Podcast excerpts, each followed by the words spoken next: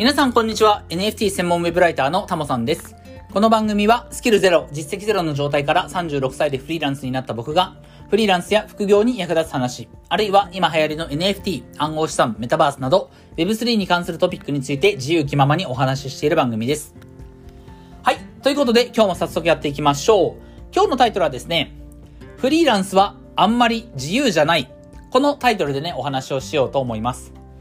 えー、今日はですね、この配信、あの、実は収録してるのが3回目。まあ、もうちょっと回数は重ねてるんですけれども、あの、久しぶりにね、撮り直しをしているという感じなんですけど、えー、今日ね、あの、二つ先に別のタイトルで喋ろうと思ってて、一つ目がね、えっと、僕が神を応援する理由と、えー、NFT コレクションの神よってありますけれども、その神よについてね、ちょっとお話、お話ししたいなと思うことがある、あったので、まずこれをね、ちょっと話すネタを考えて喋り始めたんですけど、まあちょっとうまくまとまらず、で、その次にですね、えー、二つ目が、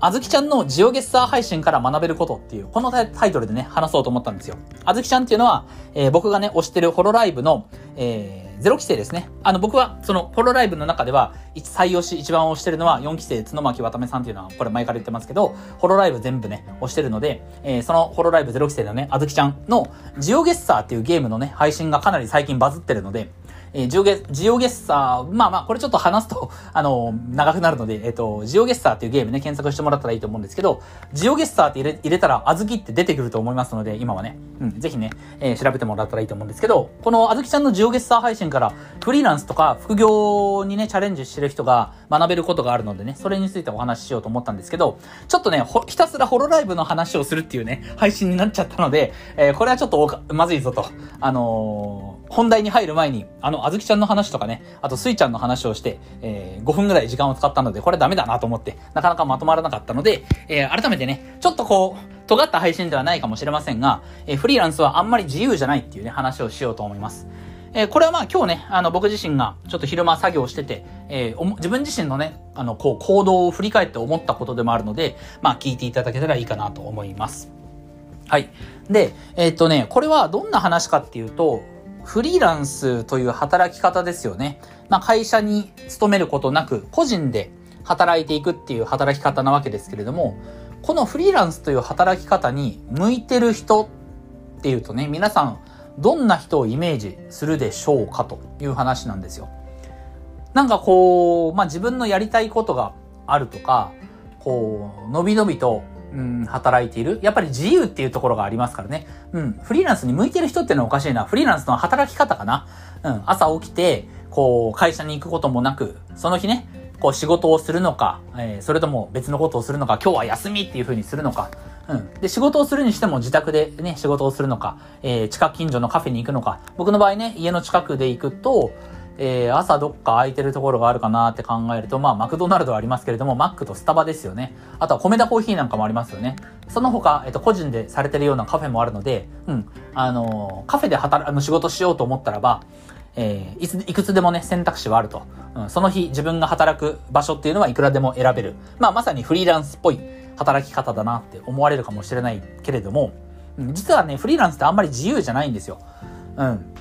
というのも、フリーランスに一番ね、こう、求められる素養というか、やっぱり必要な素養っていうのは、自分自身を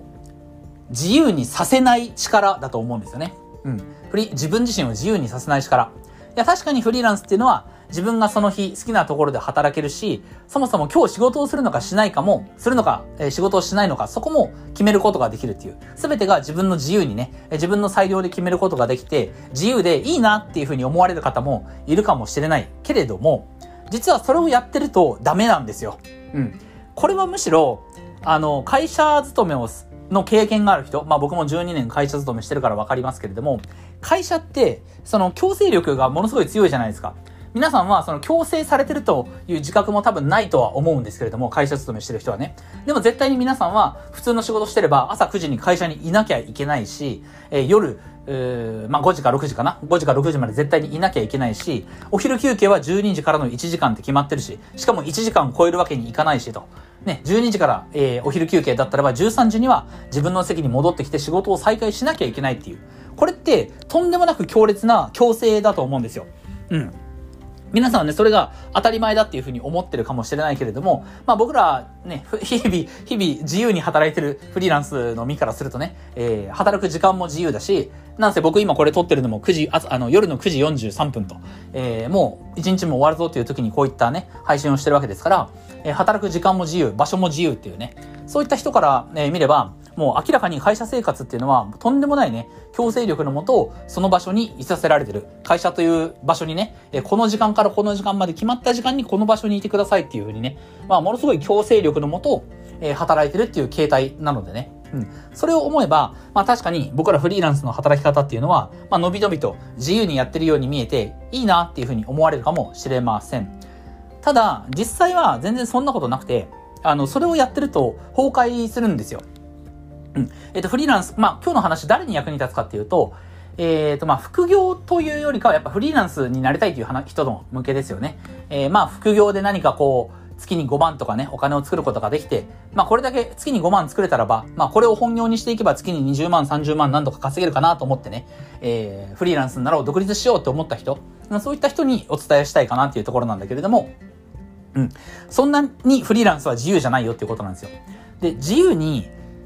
まあ、決定権は確かにあるんですよね。決定権は自分にあるし、確かにその日その日、一日、えー、働くのか働かないのか、うん、どこで働くのか、えー、家で働くのか、外で働くのか、それを確かに選択することはできる。自由はあるんだけれども、うん、本当にそれを自由に好き勝手やってたら、まあ仕事は減っていくだろうなっていうふうに思うんですよね。うん。というのも、うん、まあ、これはブログとかね、その、要はストック型の収入の、いわゆる、こう、積み上げていく型の働き方にせよ、まあ、クライアントワークをするにせよですね、どっちにしても、ちゃんとやるべきことはやんなきゃいけないわけですよ。うん。今日決められたこと、要は例えば、まあ、クライアントさんからね、まあ、クライアントワークの方がやっぱり締め切、あの、イメージしやすいと思うんですよね。クライアントワークであれば、お客さんっていう存在がいるわけですから、そのお客さんとの約束の上でね、いついつまでにこう仕事を納品してくださいとか、この成果物を収めてくださいって言われたらば、その日までにね、納品しなきゃいけないわけだし、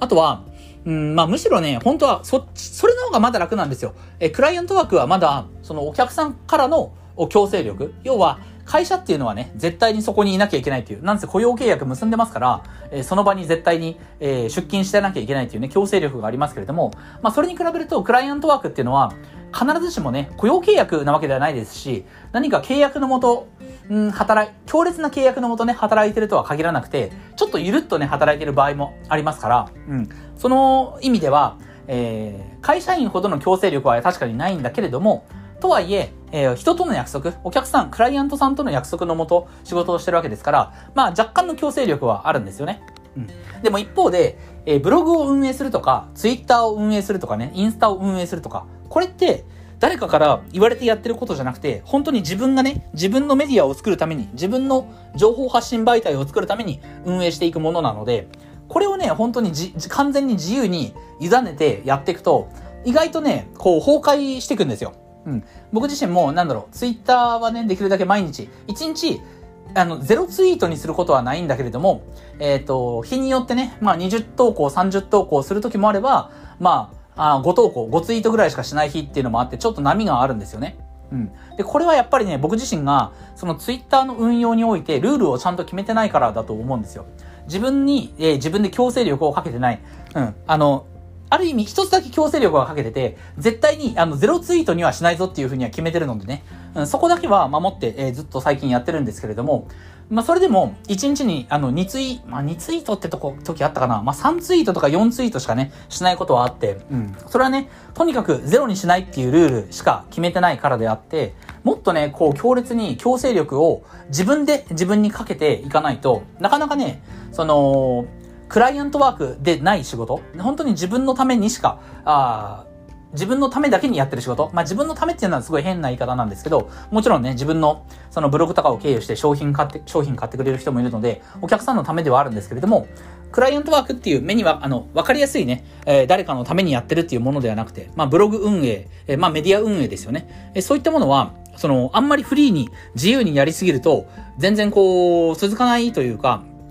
まあ、一向にね、その、お進展がない。まあ僕自身なかなかね、まだブログがこう動き出せてないわけですから、まあ動き出してはいるものの、まだね、記事書けてなかったりとか、うん、するわけですから、うん。やっぱりそこはね、自分に、自分で強制することができる。自分で自分を一定程度締め上げることができる、締め付けることができる人じゃないと、えー、フリーランスっていうのはなかなか、あやっていくのが厳しいんじゃないかなというふうに思います。うん。それがね、できない人はおそらく、クライアントワークすらできなくなると思うんですよ。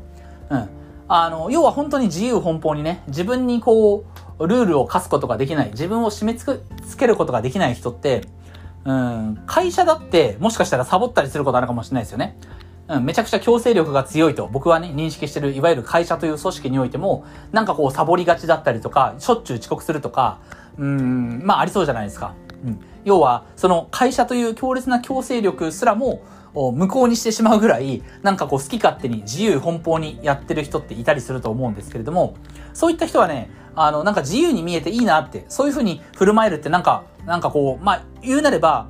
いい意味で自分勝手な、そういった振る舞いができる人っていいなって思うかもしれないですけど、意外とそういった人はね、あの、本当に自由にあの振る舞うことができるフリーランスになると苦労、苦労すると思います。うん。やっぱりね、このフリーランスは自分自身を締め付け、自分で締め付けることが一定程度できる人間。うん。まあ、あの、作業に没頭してね、1日8時間、その、報酬がないにもかかわらず、えー、1日8時間ずっと記事を書き続ける。それを何日も何日も毎日毎日繰り返し続けることができる。うん。記事を100記事書き続けるまで、書き、あの、仕上げるまで、ちゃんとブログを書き続けることができる。えー、そういった不自由を自分に課すことができる人間じゃないと、なかなかね、フリーランスって務まらないなっていうふうに思います。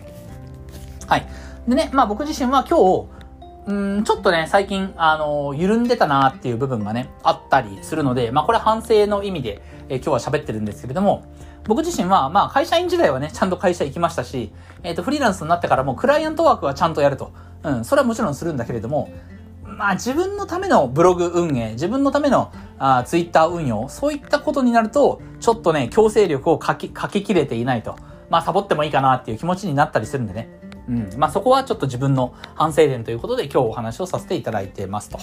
まあ、この音声配信はね、結構ね、そ、その意味では、これはね、あの、強制力自分にかけてる、かけることできてるんですよ。今日は、えっと、今もう夜10時になりそうなんでね、あと2時間で1日終わっちゃうっていうところなんですけど、まあ、ここでね、諦めて、まあ、今日1日ぐらいはね、音声配信サボってもいいかと。なんかこう、神代に関する配信もね、なかなかま話がまとまらんかったし、あずきちゃんのね、ジオゲスター配信から学べることっていうタイトルもまとまらなかったし、なんかこう、音声配信もね、あの、2度3度4度と、こう、テイクテイク数がね、増えていくと、さすがにちょっとしんどくはなってくるんですけれども、まあ、この音声配信を毎日続けるっていうことはね、あの、僕は今年の念頭に、あの、一番最初にね、決めたことでもあるので、えー、一日も欠かさずね、休まずにやっていく。まあ、あの、体調崩した時とかはね、ちょっとわかんないですけれども、基本的にはね、えー、自分の怠慢で、えー、この音声配信をサボるっていうことはないように、えー、すると決めてますんで、まあ、ここだ、ここだけはね、なぜかこのポッドキャストっていうものは僕は割とこう自分に、こう、枷をかけて、えー、自分を普通、あの、不自由にしてね、えー、続けていくことができてるんですけれども、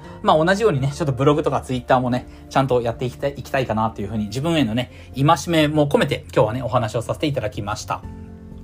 はい。えー、っとね、あと、まあ、そうだな、あの、明日以降ね、神を、NFT コレクションのね、神をについてはちょっと話したいなと思いますし、まあ、あずきちゃんのジオゲスター配信の話もね、これ学べることすごい大きいし、あとはまあ、せっかくなんでね、あの、改めてじっくり考えて、あとはあの、スイちゃんですね、えー、同じ、あずきちゃんと同じね、あの、ホロライブゼロ期生の星町水星さんの話もね、ちょっとしたいなと思うんですけど、まあまあ、明日になったらね、また気が変わってるかもしれないので、まあそこら辺は自由にね、あの、フリーランスらしく、自分のやりたいことをその日にやるということで、えー、いきたいかなというふうに思います。まあ明日以降ね、気が向いたらまた今日話せなかったテーマとかは扱いたいかなと思いますけれども、まあ、あの、気まぐれでね、やっていきたいと思います。はい、えー、ということでね、今日はこんなところで終わりたいと思います。音声配信以外にも Twitter やノートでも役に立つ情報を発信してますので、ぜひフォローよろしくお願いします。ではまた次回の放送でお会いしましょう。タモでした。